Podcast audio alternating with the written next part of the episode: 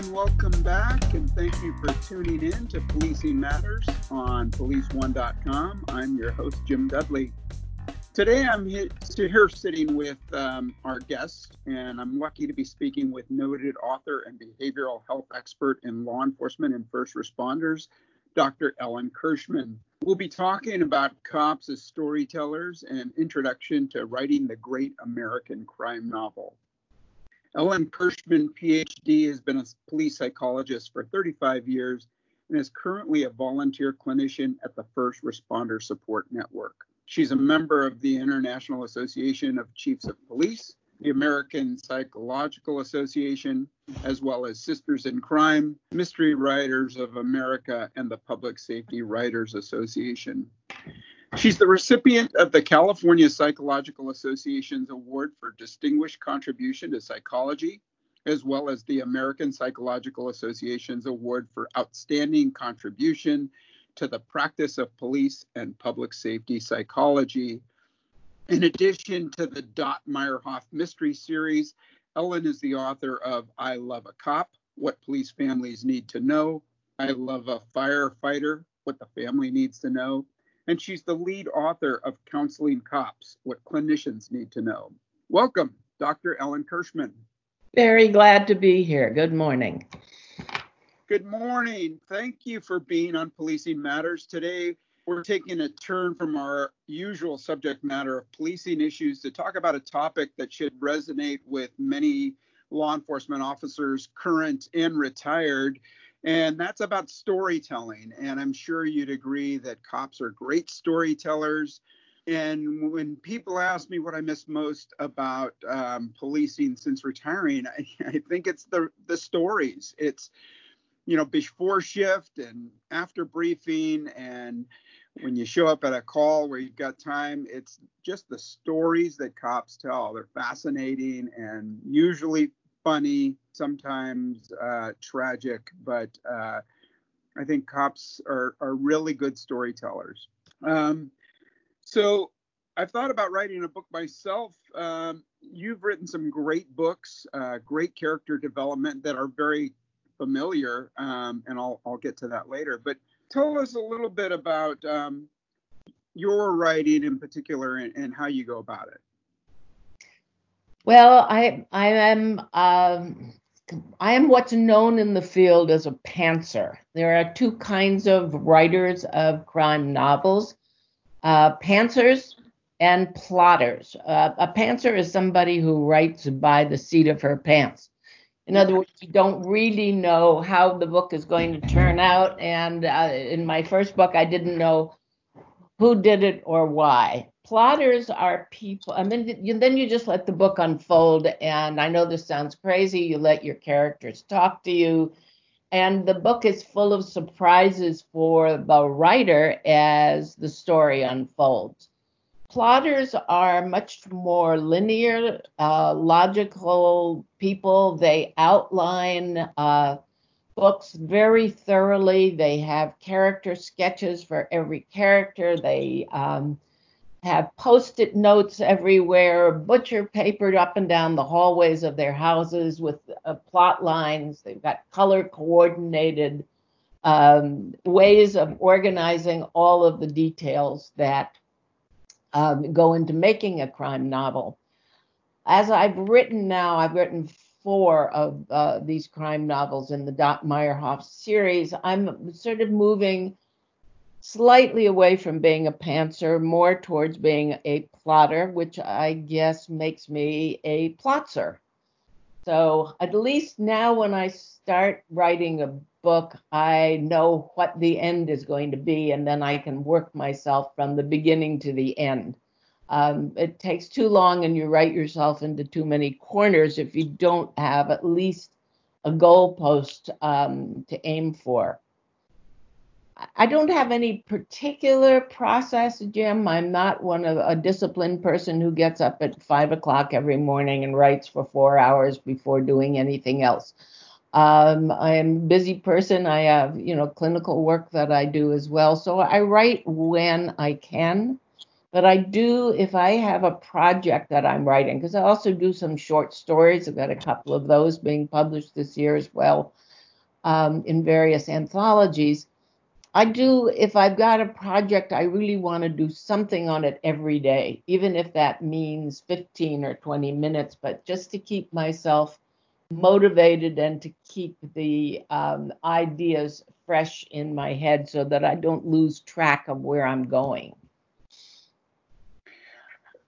So I'm sure over your career, you've um, heard a lot of interesting stories, especially as a police psychologist. And if I may, I'd like to read um, an excerpt of a review of your fifth reflection, book three in your Dot Meyerhoff mystery story.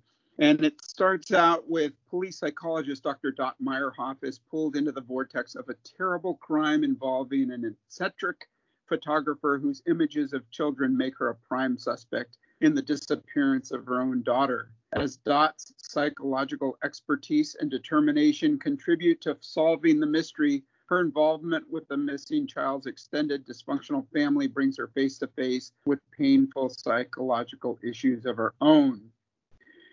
The fifth reflection delivers an up close look at the psychological strain of police work, the complexities of being married to a cop, and the deadliness of jealousy and it sounds really intriguing and it sounds really familiar because I know your your background. And mm. so as a cop might think about writing a story particularly about uh, an event they know, how do they keep um, the reader or or those who might be involved with the original story, how do they keep them from going back to tracing it to a real life event, something you may not want to to link to?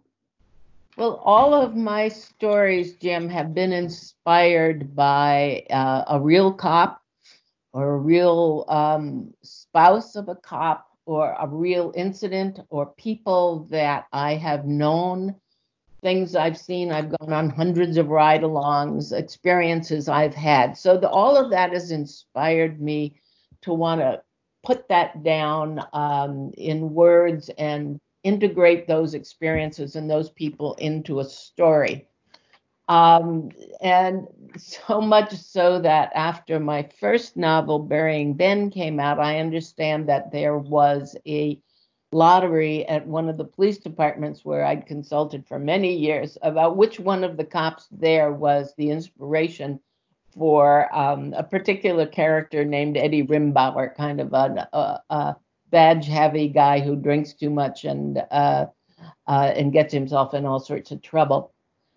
Uh, and of course, it was not. It, it, wasn't any one officer. It was a composite of officers that I have met over the years, and that's how I really disguise things. Um, I've had to do that in my nonfiction books as well, but I will disguise details um, about an incident. I will change the um, settings or change the even the character. Um, I had a female officer once get very irritated with me because an event that um, she had been through, which showed up in one of my nonfiction books to protect her privacy, I changed the gender of that police officer to a male. And uh, she was irritated with me about that. So I go way, way out of my way to try to um, uh, to get the essence of the person, um, the uh, the drama and the trauma of the incident that's involved, but to disguise it in uh, in a way so that no one could identify any particular person.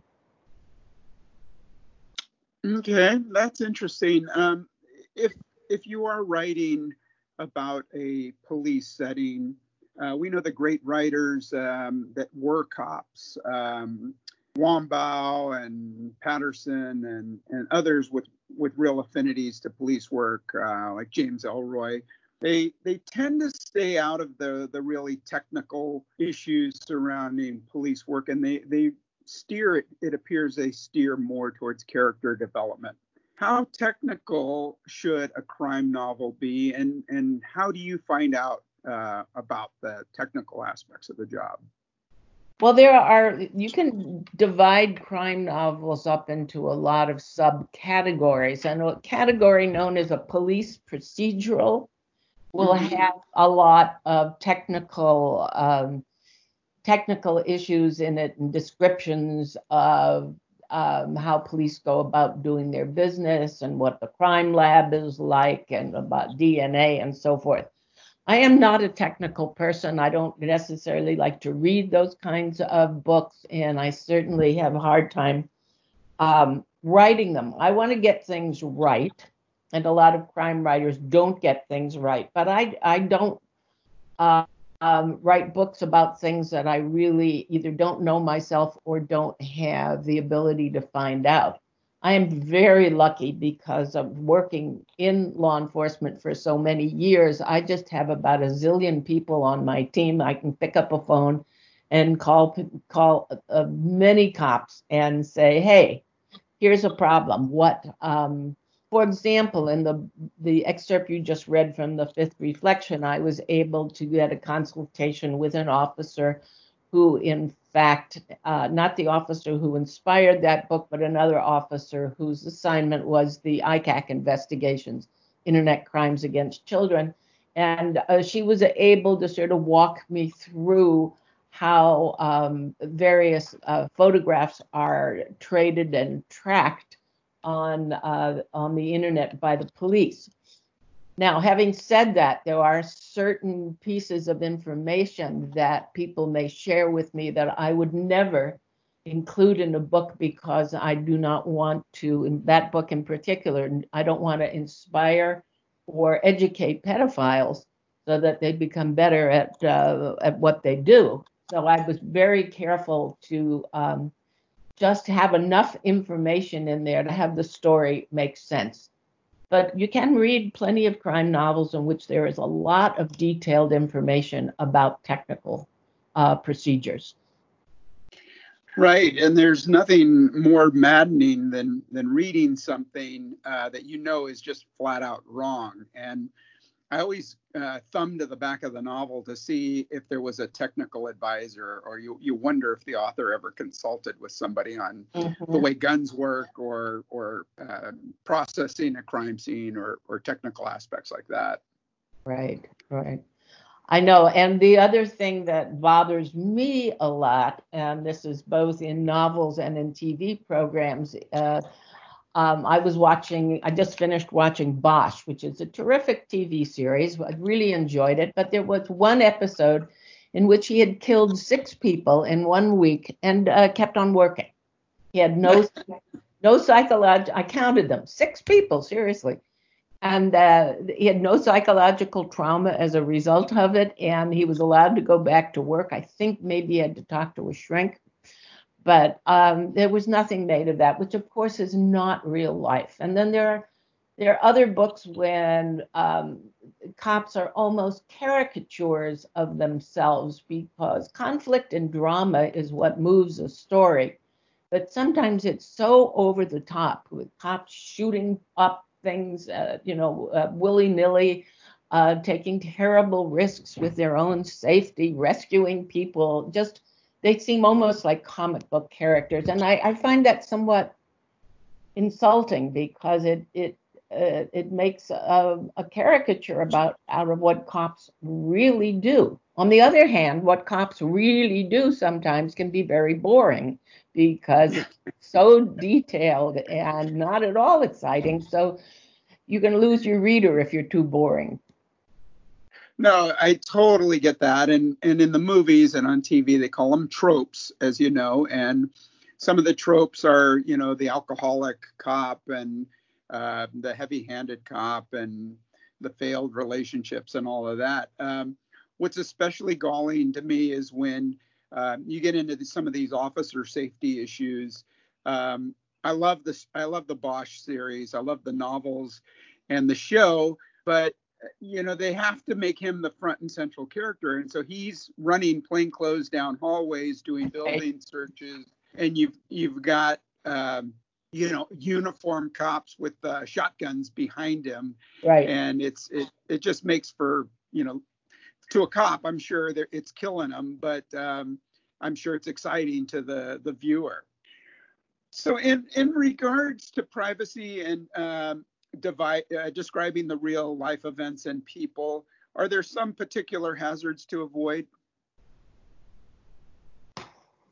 Well, you, you I, I'm sure that there are plenty of hazards. I mean, I have there a lot of cops have approached me because, as you said in the opening of this program, uh, law enforcement's a storytelling culture. It's how uh, cops educate each other. It's how they bond together, and I can see cops have been retired for years are still full of stories because it's a way to vent and and express uh, yourself about all of the things you've been through. Like you said some of them tragic some of them really funny um, some of them very exciting. Um, many times an officer will call me or send me an email and say i have a book i want to write and it's about i'm going to do my own shorthand here jim it, it, it's about how badly my department has treated me and how unfair they've been to me, and I I really got screwed, and I want to write a book about that. Well, uh, very often that's not going to be a book that will interest anybody other than the person who's written it and maybe a few of uh, his or her friends and relatives if you are going to tell a story about something that happened to you specifically or be writing a memoir, there has to be some hooks for other people to want to read about your experience. I think we all we all find ourselves really interesting, but not everybody else will find us interesting. And in some cases, um, there have been officers who have been in the middle of legal uh, negotiations with their departments, and it would probably not a wise thing to write about those uh, negotiations or what happened to you, particularly if you got some kind of a lawsuit um, in the offing. Uh, if you're going to hurt somebody by revealing details about them, of course you shouldn't do that. If you're going to damage them humiliate them, embarrass them, um, break a promise to them. That would certainly be true for a clinician like myself who has uh, confidentiality and privilege to um, not have somebody's written permission. So if you think that's an issue, then you can get somebody uh, if you really do want to talk about something that really happened, you would be wise to consult with an attorney and get a release form and get the individuals that you're writing about um, uh, to sign that release form and to discuss what you're going to do with them. And then there's a, the exchange of a dollar, which apparently legally really uh, solidifies that sort of contract. Oh, great points. So you, you made some really good comments about telling old stories from things that happened in the department. And it's it's kind of funny. There's a phenomenon on social media recently where I guess the the tagline should be the older we are, the better we were, because um, you know cops are telling stories about during their career when they've done all these fantastic things. And and I know the the individual and I'm thinking yeah I don't remember it that way. Or I guess our our millennial or um, our boomer tagline is yeah I don't know about that. So uh, whatever works I guess. And maybe maybe the embellishment of those stories keep it from from tracing back to real events and real people. Um, in in terms shifting gears a little bit here for someone who is interested in writing, can you sit down and write 30 minutes at a time, or uh, do you really need to sit down, hunker down? I know you talked about the the pantsy, the the right from your seat of your pants to the planner. So it seems like the pantsy would be like a quick and dirty way of doing it, where the planner really needs time. So would you say that people need to set aside a time, go to a cabin in the woods, or how can you how can you write the novel that you really want to write? Well, uh, I want to correct something I said. I think I, I wasn't very clear. Actually, while a pantser is eager to dive right in the middle of the story, very often it takes us longer to write something than a hmm. plotter because we write ourselves into corners since we haven't got a uh, a plan ahead. Uh, so it, it can take longer actually rather than uh, less time if you don't have some kind of idea about where you're going with your book.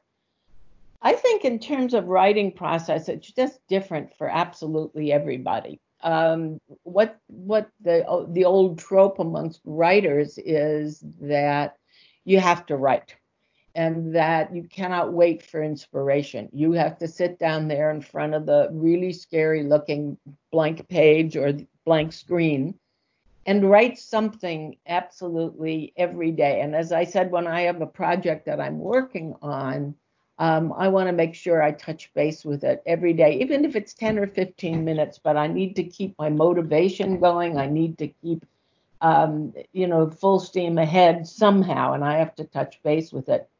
But we all have very busy lives. Some people are quite um, disciplined and they will get up at the same time every day and they have a goal 2,000 words a day and they're going to do that.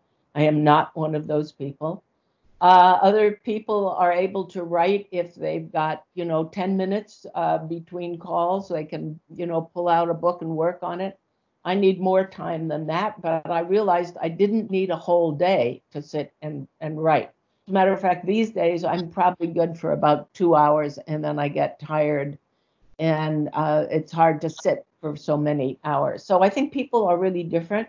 The famous writer Stephen King would, uh, after his children went to sleep and his wife went to bed, I think he'd sit, he had no place in his house, uh, no room of his own. So he would go into the laundromat of the building that he lived in at the time and sit on the dryer and write. Now that's that's a pretty dedicated um, individual. So I think you don't need anything um, special. Some people can write in coffee shops when they're surrounded by noise and people, and that somehow they like that.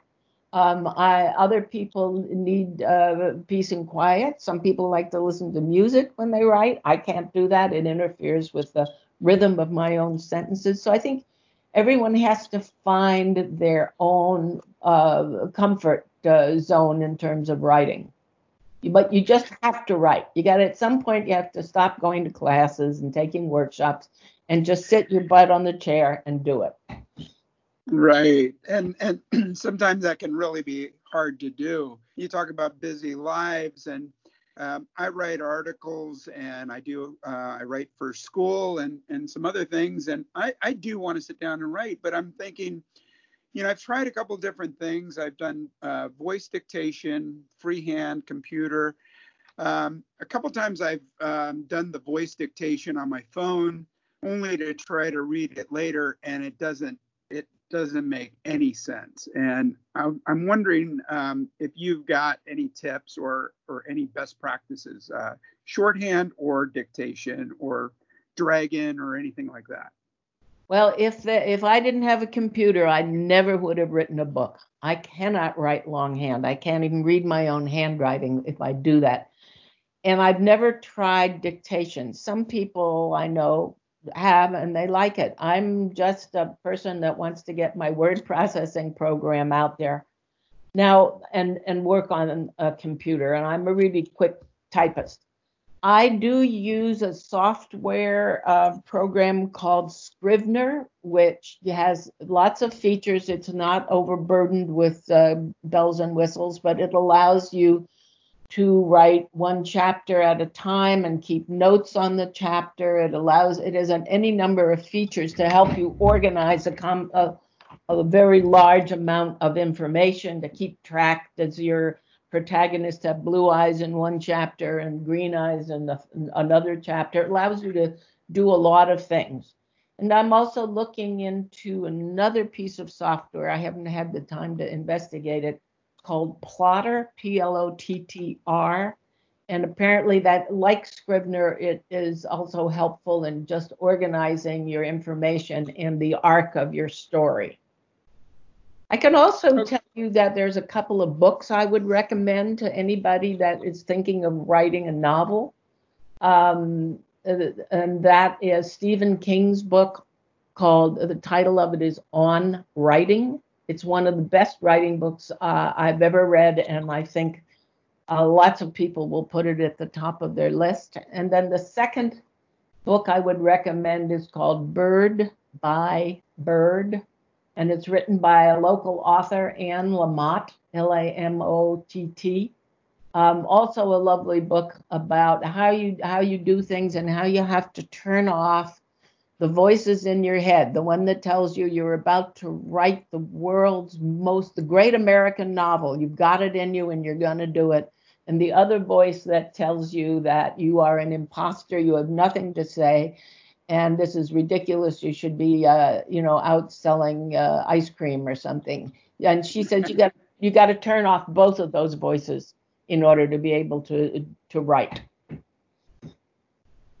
Well, that's that's some great um, advice. Uh, now, going back, Scribner is S C R I B N E R. That's a software program.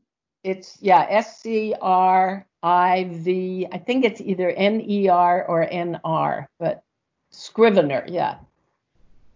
And you'll Scrivener. find that online, right? Uh, it's an inexpensive program, uh, and I've used it a lot. Uh, and the other one was Plottr. P L O T T R. I believe that's right. Okay. And then and, there's, I'm sorry.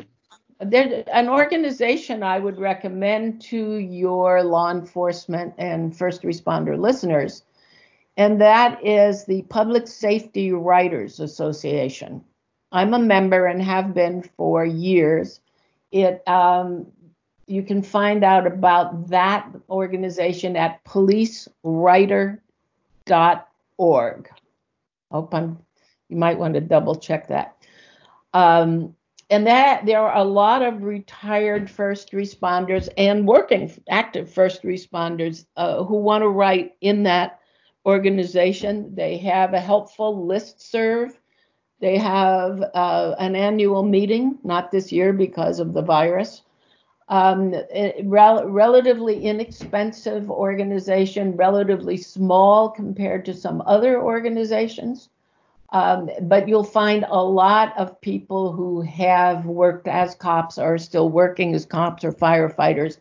Um, so there's a lot of really good conversation and a lot of good comrade camaraderie there. Also, the two organizations I belong to, the mystery, if you're writing a mystery, uh, Mystery Writers of America, and you don't have to be published to uh, join. You can uh, join as I think it's an associate or Sisters in Crime, and they're all very helpful. Uh, so helpful about the publishing industry, which is a tough industry, getting tougher every day, and also about the craft of writing. So this is something I don't recommend. Writing is not something you should do in solitude, at least for most of us. There are uh, obviously examples of people who do it in solitude, but um, it's a lonely profession, and it's really important to have contacts and comrades uh, who can help you and be with you along the way. Well, those are all great tips. I'm I'm a member of the PSWA myself, the um, the writers, and I see your I see the your your contributions on the stream that goes through. Um, I also want to add to that, and I wonder if you've heard of the California um, Writers, uh, Northern California Writers Club. Um, monthly meetings, speakers, um, tips about writing, and people will read their drafts. It's uh, as you say, the support is really important. Uh, I have. I've actually been a speaker at one of their meetings, or two, I think two of their meetings. Uh, I'm not a member of that organization because uh, at some point I have to stop joining things uh, because I get my, my psychological association uh, meeting stuff as well. So, um, but yes, certainly, I think it seemed to me that it was an organization that was really good, especially if you're starting out. All of these organizations are good if you're starting out. Right. Well, and in wrapping up, is there anything else you, any other, other mystery tips or that that one uh, silver bullet or the magic pill that our, our our fledgling writers out there need to know? Well, I'm still looking for the magic bullet, bullet and the uh, the magic pill and the silver bullet myself. No, this is hard work. Writing is hard work. You have to really believe in yourself and believe in your project I would say that do not be afraid, and we are all we all do this to hire an editor. Um, make sure your work is polished and professional, and there are editors who will help you develop a story. They're called development editors. There's all kinds of editors, people who will take a piece you've already written and uh, help you polish it, or uh, if something isn't working, help you figure out what's not working. Um, it costs money to do that, but this is an investment in your own self and your own story, and it's worth it, and we all do it. Well, thank you so much for your time and your scholarly advice, uh, Dr. Ellen Kirschman. Dr. Kirschman blogs with Psychology Today and she writes a newsletter. You can sign up at her website at www.ellenkirschman.com. You can find her mystery crime novels on Amazon or wherever you buy your books. Thank you much, so much for your time and contributions today. Best to you, Dr. Ellen Kirschman. Thank you for having me. I enjoyed our conversation. Have a great day. Thanks again for listening. What do you think? What's going on near you? Do you have a great novel in mind? Uh, would you like to share it? Let us know. Comment under the podcast or write us at policing matters at police1.com. That's policing matters at police1.com. I'm Jim Dudley. Thanks for listening in.